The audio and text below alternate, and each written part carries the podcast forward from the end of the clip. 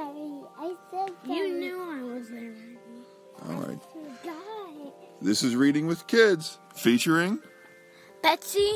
And Maggie. somebody told me frightening it was how much topsoil we are losing each year. But I told that story around the campfire and nobody got scared. If you ever Wait a second. Does that sound scary to you? no, Is it, is it funny? kind of. Okay. Go ahead.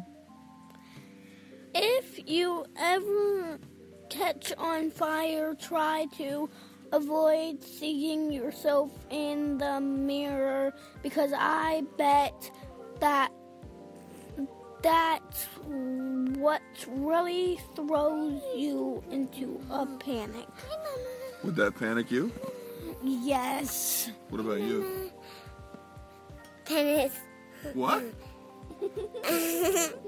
if, Max, if you ever catch on fire and you saw yourself in the mirror, would you be panicked? Yes. Okay. All right. This has been Reading with Kids, featuring. Maggie. And Betsy. Can I have my